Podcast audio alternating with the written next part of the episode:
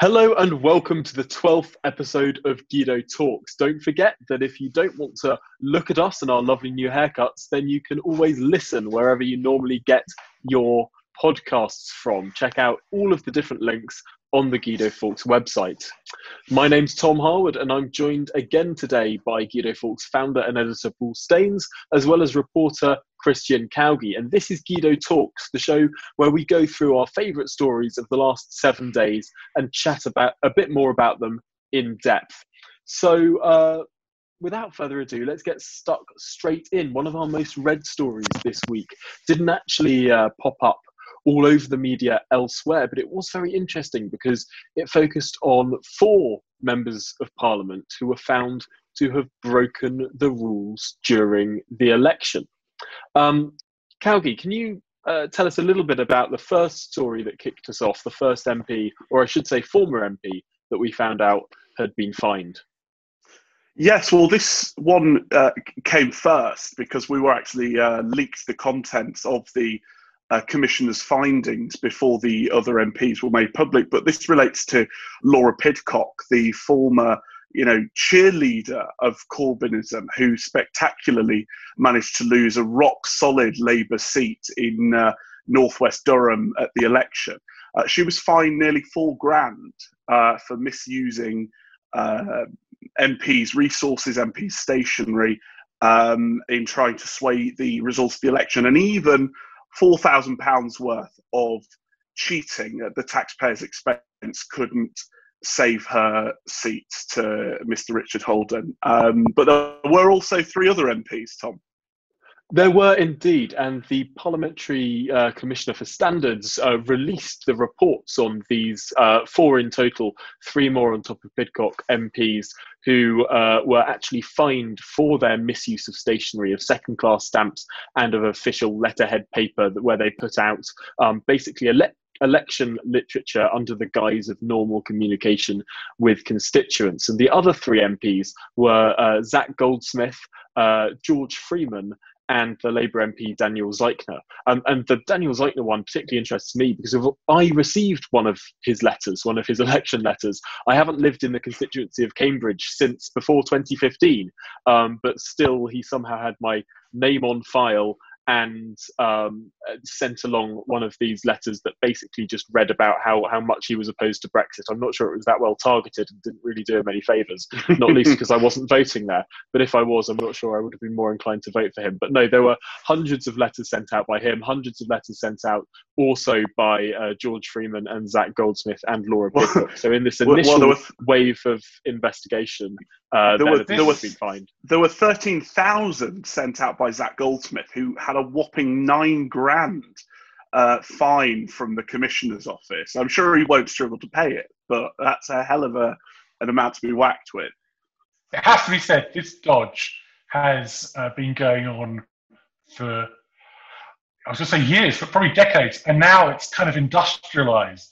They'll find an excuse, which will be um, a survey. Uh, your MP is interested in your views, and they'll do this throughout the course of the parliament. They're interested in your views on anything, and they, they have software to do this. So on the crossing outside the school in the constituency.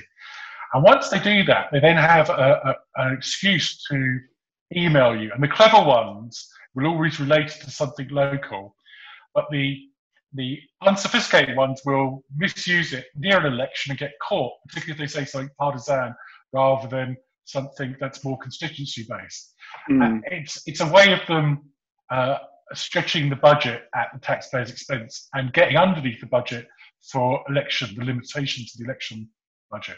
Uh, Absolutely. I, I, is... think, I, think, they're getting more active on catching it because I can't remember, and there's a few more coming down the line, I think you said. I can't remember when the, the, the Parliamentary Commission has been this uh, rigorous Mm. I mean, it is very, very normal practice to do this during um, a parliamentary term. You'll see lots more letters um, are sent than need to. One of the very usual things that I think just about every MP does now is send a letter, uh, a birthday letter of congratulations that you've turned 18 to every constituent that turns 18. Now, of course, that's getting the name out there, and and and people will think, oh, what a thoughtful MP sending a birthday card to uh, any constituent. But of course, that's the sort of thing um, that goes on all the time time during the course of a parliament. What is particularly wrong in this case is it was during the Purdah period, during the long, long campaign and the short campaign, uh, where these letters were sent, and that is what has caught them out and meant that they've had to pay these fines. But moving on from that story to uh, the big dominant story this week of the mini budget. I think it was officially called the Summer economic statement or something to that effect, um, whereby Rishi Sunak unveiled, un- unveiled a, another, uh, I think, 30 billion pound package of uh, rescue measures for the economy. But Paul, can you talk us through a little bit of the most important measures that went on there? Was it was it you, Tom, or Christian who calculated that that was 1.2 billion a minute that he gave away? yeah. So you know, a billion here, a billion there. You're soon talking about real big money, aren't you? Um, the key uh, things that came out of it were uh, the eat out, so help out, to eat out to help out, which sounds like a uh, lesbian porno offer, but is actually a scheme where you're going to get your uh, uh, restaurant meal paid for 50% up to £10 per head. And there are questions about whether you could go from one restaurant to another for courses. So you could spend sixty pounds and get uh, the taxpayers to stump up for thirty pounds of it. I think that's going to be quite an effort, but I can see if you're on a budget, you might as well take advantage of it. The other um, things that came out were we had more news about the tapering of um, the furlough scheme, which is obviously going to be necessary, and um, we also heard about uh, new payment plans for if you're going to hire someone under 25. Um, so if I'm looking to hire uh, a replacement for any of you two, I could get it paid for by the government um, to, up to minimum wage, which sounds like an excellent idea. So watch your spots. Um, uh, there are other offers, all designed really to try and wean people off the the rather generous packages we've got already and signalling that uh, there is trouble ahead on the employment front. Yeah, and it seemed like this was relatively well received by particularly sort of the right wing think tank world in Westminster. One of the biggest measures that had the most support from the policy wonk side of things stamp was duty. the was the raising of the threshold for that stamp duty up to half a million pounds whereby people would pay no stamp duty. And uh, one former SPAD told me that one of the reasons why people are so excited about this is because although it's um, advertised as being temporary, the last time that stamp duty was raised, I think, to £150,000 in 2008, they said that that would be a one year temporary thing and it never went away. It's one of those taxes that it's very hard to reimpose once you've taken it away. And so by quite a few people's estimations, this may well be a permanent change, which will really help to uh, lubricate the housing market uh, and get people buying and selling again. I have never seen a tax cut that I haven't liked, although I did notice that you know we go on about the red wall. How many houses in those red wall constituencies actually are going at half a million pounds and would have any stamp duty on them anyway at this juncture? Look, I, I think it's a great thing. I think stamp duty is a pernicious tax. But I, I wondered about the targeting of it. Well, yeah, I, I think, I think because it's because it's the ceiling, right? It's uh, I mean, any house that is over the previous ceiling will feel the benefit of this. Even if it's a two hundred thousand pound house, there will be now no stamp duty, whereas there would have been a bit before.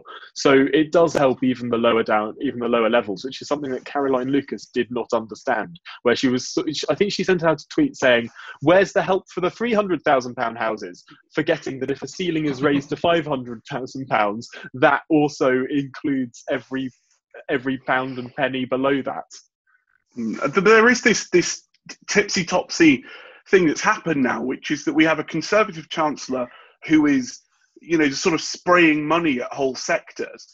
And Labour are now coming out, and their main line of attack after the the mini budget has been no, it, it, needs to be more focused. So whether it's the thousand pounds for returning a furloughed worker, and there are concerns about uh, a lot of that money is going to go to companies that always had plans to return furloughed workers. And the same, I think, one of the stories this morning that the Labour press office put out was that uh, a lot of this stamp duty thing could go to people with second holiday homes. Um, this sort of topsy turvy world we now live in, where Labour are concerned about jobs and targeting public spending, you know, conceivably more than a Conservative chance. I, for one, welcome Labour's new fiscal hawkishness. I'm a little bit sceptical that they're just doing opposition for opposition's sake. I do think that there is a question about whether that £1,000 bounty for keeping people on is actually going to make any difference. And it's just a giveaway to if you're going to get rid of someone, you're going to get rid of them. If you're going to keep them, you're going to keep them. So I don't understand how a thousand pound changes that dynamic. And it just seems a free giveaway for, to people that thousand pounds. I think a lot of it is because this is only running. It's, it's if you keep someone through to January. So I think the, the Treasury is sort of making a bit of a gamble here, trying to hope that by the time we get into the new year, most of the uh, well, most of the economy has opened back up again, and people are getting back to normal and spending back at normal levels. And so, trying to just give that little nudge, that incentive for firms to sort of weather the storm for a further few more months until people are up back and spending at relatively normal levels. Um, that's the sort of gamble that they've taken. But of course, it could be the case that we get to January, we've had a second wave over winter, everything got locked down again, and we're in deeper problems uh, for the country. And then in that case, the thousand pound giveaway to these companies would do absolutely nothing at all. And there's a similar question over whether uh, the the whole uh, you know eat out to help out scheme that was the big headline leader. But according to polling, the reason people aren't going to restaurants is not because they're worried they can't afford it. It's because they're worried about the safety aspect. And there could be an argument to be made that if Rishi at his Wagamama's photo shoot after the mini budget had been seen wearing a face mask, and there was a bigger push at government to wear face masks and encourage public safety, that would do more to get restaurants and bars back up and running again than a 50% off meal voucher. Yeah, that did seem an uncharacteristic slip up by them he should have had the mask on. But then I suspect he could have been seen to be chatting to the uh, to the uh, people he was serving. Did I see something that he has actually done waitering before? Uh, he has he younger. I think, I think when he was at university, he had a for, summer job. No, it's actually to pay for some of his uh, fees at Winchester. Um, back when his parents were were quite uh, lower middle class and couldn't uh, struggling to afford the fees. I'm not sure it's the most lower lower middle class thing to go to Winchester College, and maybe that's why he hasn't whipped out the anecdote so much because it always forget went to a very went to minor public schools. he missed out on a scholarship. It was a life of hardship and graft, and he's done very well it's not it's not quite the son of a bus driver backstory that Sajid Javid had. That's putting it mildly. Ah. Um, but no, but one of the things about Rishi Sunak um, as a as a politician is he's um, almost unique in the cabinet. I think in being praised by people on the left, not so much for his political worldview, more for what he looks like. And the phrase dishy rishi has been doing the rounds in just about every paper, and, and surprisingly, amongst the sort of trotzap um, Corbyn adjacent outriders um, within that uh, Labour sphere of, of commentary. Um, and, and you had everyone from um, you know the Novara media types and Owen Jones saying that uh, Rishi Sunak is an attractive politician, and you have this kind of objectifying of the chancellor that I don't think would carry much uh, would would not really wash if it was uh, with a female politician at all. Well, let's not forget Adam Boulton also asking whether his package was big enough. steady, steady. I, I think um, he's just he's just slim and under and 40, isn't he? So most politicians aren't slim and 40. I, I mean, he's not my type, but uh, is he particularly good looking? I don't, I don't, it's, I'm not going to uh, besmirch he's, he's also, he's also got, he, he does have a, an air of confidence about him. I mean, he uploaded a photo of him wearing a hoodie working from home. And I, I can't say I've seen a politician wear a hoodie with, you know, such a, a level of coolness about them that as Rishi. But you know. But he did. He did also upload a photo when the pubs reopened, saying it's great that the pubs have reopened, standing in front of what looked like a kettle shop. So he does seem to be a bit, um, you know, gung ho about the photo opportunities. Listen, I'm not saying he's Ed Miliband, but uh, he's not. He's not. Uh, he's not. He's not. Um, he's not rockstar either. it's, it's, just. I think there's something a bit nerdy about him as well. You know. I'd be I'd be very worried actually if I were Rishi that I was going to peak too soon because I think the brightest stars have a tendency of burning out. Where at least five years away, probably a lot more from a leadership election, and he's got years of of you know hard economic decisions ahead of him, and his uh, star power is going to fall pretty quickly at some point. Yeah, I yeah, saw I mean, he's week. not quite is he is he polling not quite reached uh, Gordon Brown's uh, highest level of polling positive rating? Or Nick Clegg's. or Nick or Nick Clegg's. But uh, yeah, that's a very good point, Christian. He's going to be in tough times, I suspect, next year, and then I doubt he'll be so popular. Mm. There was an interesting poll from YouGov this week that asked that sort of showed um, where the previously most popular politicians in the country are now. So Rishi is currently the most popular politician in the country, but at one point, so was Theresa May, so was Nick Clegg, so was Gordon Brown, and seeing and, and so was Tony Blair, and so was William Hague. I saw was was one of the peculiar ones. I didn't realise that at one point he was the most popular politician in the country, um, but all of these people were, and they have significantly slipped down since. Um, but I think probably it's time to move on from discussing Rishi and his package and moving towards uh, the Labour Party's response, which seems to have been incredibly muddled this week, um, starting with their proposals, or were they not proposals, for a wealth tax on homes and savings. Christian, can you talk us through this? Yes. So uh, on the Sunday shows, we have the Shadow Chancellor Anneliese Dodds, who was on Andrew Marr, and he she was asked four times whether Labour supported a wealth tax, and she ummed and ahed and basically tried avoiding the question. And then uh, the next day, I think it was, Keir Starmer went on LBC and was asked the same question, and he um, more, uh, you know, unequivocally said, "Yes, we would back a wealth tax." And then the night before the mini budget, we had Labour come out saying they were now supporting no taxes, no tax rises as a response to coronavirus. Uh, they want to grow the economy rather than tax it, which is again, uh, you know, things have completely flipped around uh, for Labour there.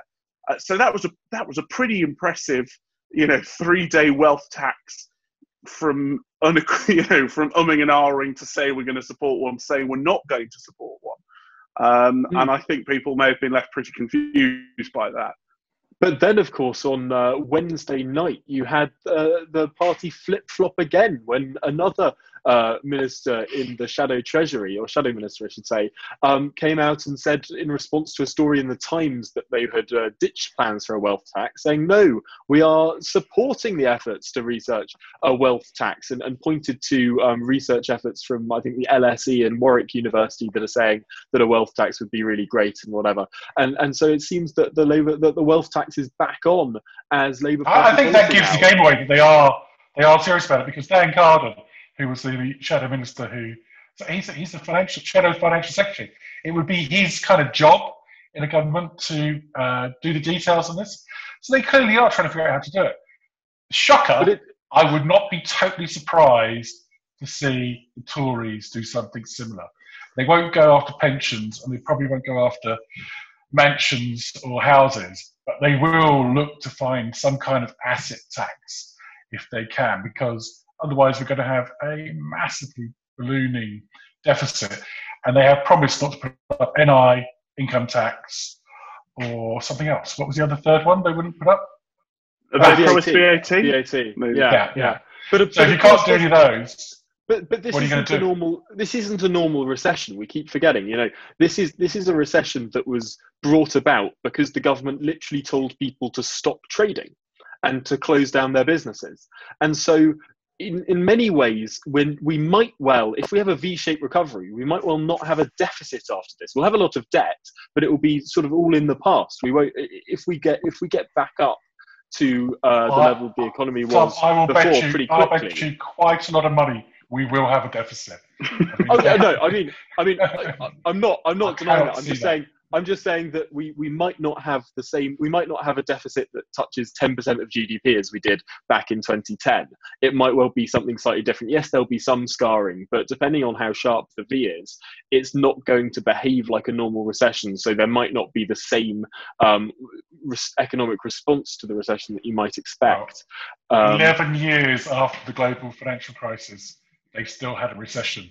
A recession that they promised to get rid of in 2015, 2020.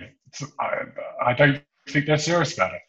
Well, no, the deficit fit within the uh, uh, fiscal rules um, right from the from from 2018. I think it was that it it, it got down below um, that that that target that uh, is sort of manageable and and that even a fiscal hawk like uh, Sajid Javid would would support. Um, But- it's because he was shadow chancellor, and he was shadow, he was the chancellor, so not the shadow, and he was he was he was bullshitting. well, no, no, but now, but now he's. I mean, there was that big, there was that big fight before the election um, about the manifesto that Sajid Javid actually won, and there's some speculation that it's the reason why he was kicked out as chancellor because he was really adamant that those fiscal rules were included in the Tory manifesto, and he won that battle, and the fiscal rules are there. So there's only a limited amount of uh, budget deficit in normal times that can be acceptable. Obviously, we're in extraordinary times now, but we're getting back to normal times. Yeah, but you've got, Can, Uh, can you've you got to just remember clarify those- something, Tom, for the readers and the viewers and the listeners? Have you actually applied for that job of uh, doing the Downing Street live briefing? Absolutely not. No. It's just, I, now I mean- have got this offer on that I can hire someone 25 and under uh, and get the government half paid for it. Probably not a bad time the move. Oh, gee, I, I hate to break this to, to you, Paul, but whoever whoever um, gets the job, the government's going to pay for all of it, or rather, I should say, the taxpayers. okay. Uh, okay. No, but um, I mean, moving on from Treasury tax policy, there was an announcement uh, with regard to BBC tax policy this week. Uh, Paul, can you take us through what happened officially? Yes, so they are um, Osborne quite cunningly um, when they were renegotiating the charter and the budget for the BBC a few years ago, uh, stuck the BBC. Well, you say you stuck them with the bill for the over 75s. There is no bill. They choose the bill, people. So um, said that the government wasn't going to subsidise the over 75s, a, another bit of generosity from Gordon Brown, on the licence fee, the teletax.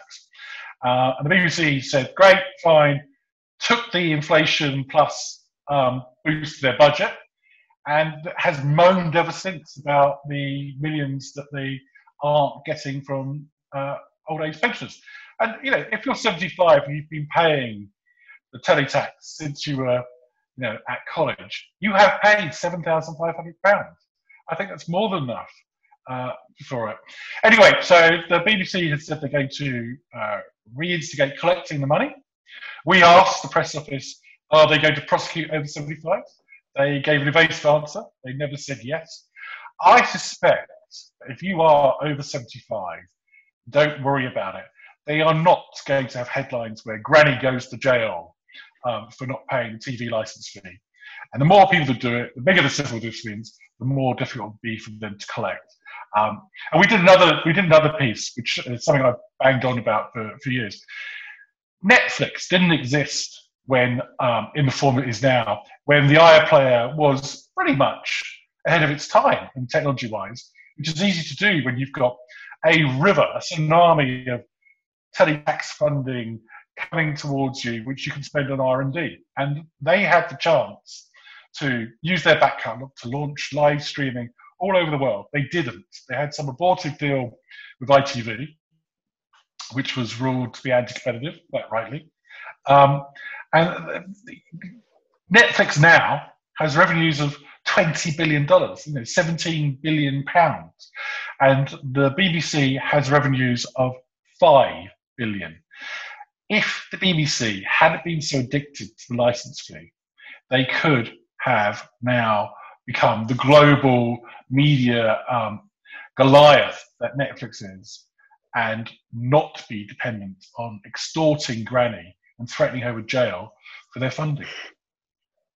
Yeah, it does seem that they, they, they might not have entirely missed the moment. If BBC figures didn't get so defensive over this idea that uniquely they're a service that has to be funded by a tax backed up by the threat of prison if people don't pay it. If they opened themselves up to genuine competition and, and did innovative stuff like that, like becoming that global streaming service that they could have been and could still be potentially, um, then there, there's, there's no doubt in my mind that they would have less financial troubles because they'd open up themselves not just from a market of potentially 65 million taxpayers in the UK, but of 9 billion potential customers across the whole world. It just seems bizarre that they don't pursue a more market orientated strategy. And then we wouldn't really care if Gary, Gary Lineker no. was being paid one and a half million pounds a year or whatever it is, because it wouldn't be coming out of our taxes. It's not too late. I mean, people forget Amazon Prime Video, which is uh, billions in revenue as well, only launched in 2016. Disney only launched uh, this year, didn't it? You know, they're, they're streaming off. Yeah. It is not too late to get in the game. The consumers globally are attuned to it, expect to pay for their live streaming, and live streaming, if it's priced right, isn't worth pirating. You get uh, a much better quality if you actually pay the bill. The British public constitutes 1% of the world's uh, population there is 99% of the world out there for the BBC, half of which understand English. So uh, it's a big marketplace. Get out there, BBC. You know, think about your stock options if you're a private sector company. You'll be rich, rich beyond your wildest dreams. Stop threatening Granny with jail. Yeah, I think I think we're all in broad agreement for that. So for a policy position, that's that's quite good. Getting getting the ideological um, array of Guido Fawkes on board. Congratulations.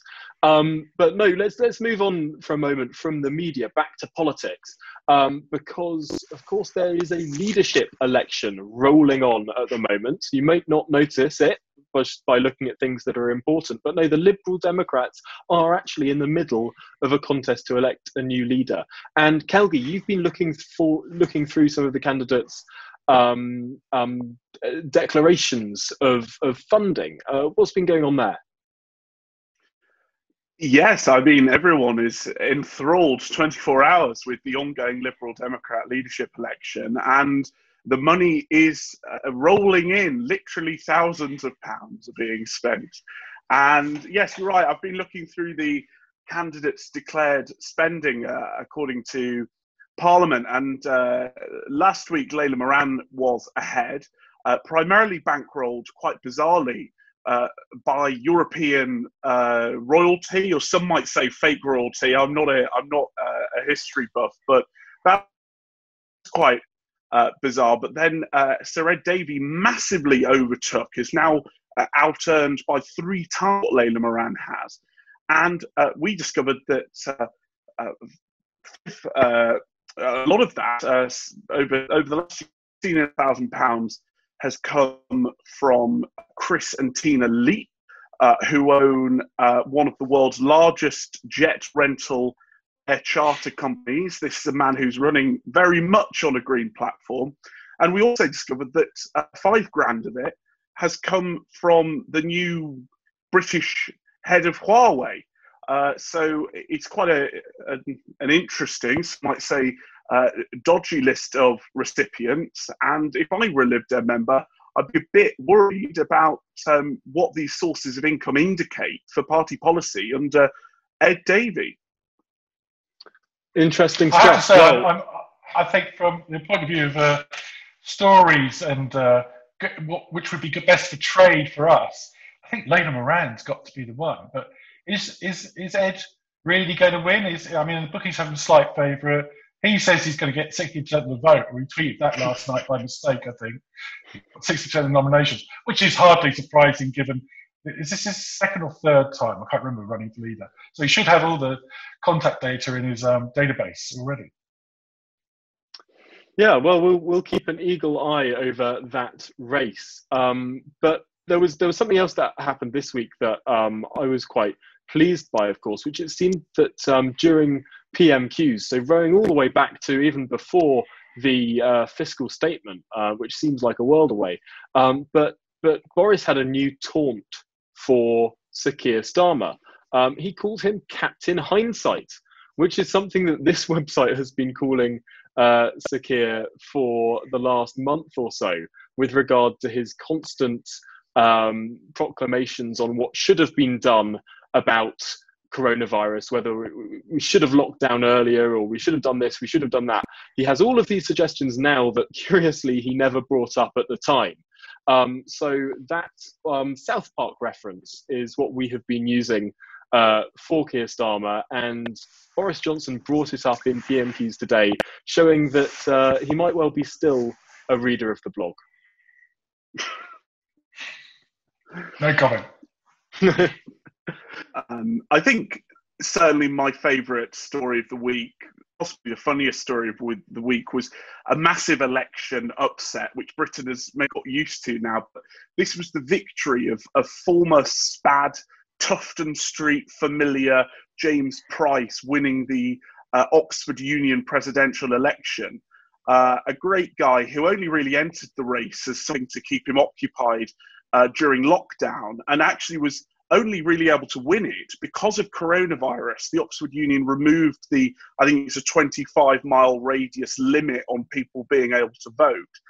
And he, he stormed the election. And for the first time in the union's 197 year history, I think it is, uh, we now have a former student who is going to be uh, taking helm. Uh, a very sound guy. Obviously, there's been a lot of calls uh, uh, for social change at Oxford. We've seen the Rhodes Must Fall um, uh, people. Uh, we ha- we were talking with James, and he's maybe indicated that he will be in favour of one statue coming down at Oxford Union, uh, that of Michael Heseltine, which uh, has pride of place uh, in the debating chamber. So we'll, we'll watch his tenureship of uh, of the Oxford Union with uh, an eagle eye. No, it's very good to see someone who's going to definitely stand as a bastion of free speech and open debate. That's something that is important. And of course, um, the Oxford Union is an internationally renowned institution. So, massive, massive congratulations to James. Uh, thoroughly well deserved. Um, but that is just about all that we have time for this week. We have rattled through this. Um, so, thank you so much for sticking with us as we discussed those stories. And we'll see you again next week. Thanks for watching. Cheers. Bye.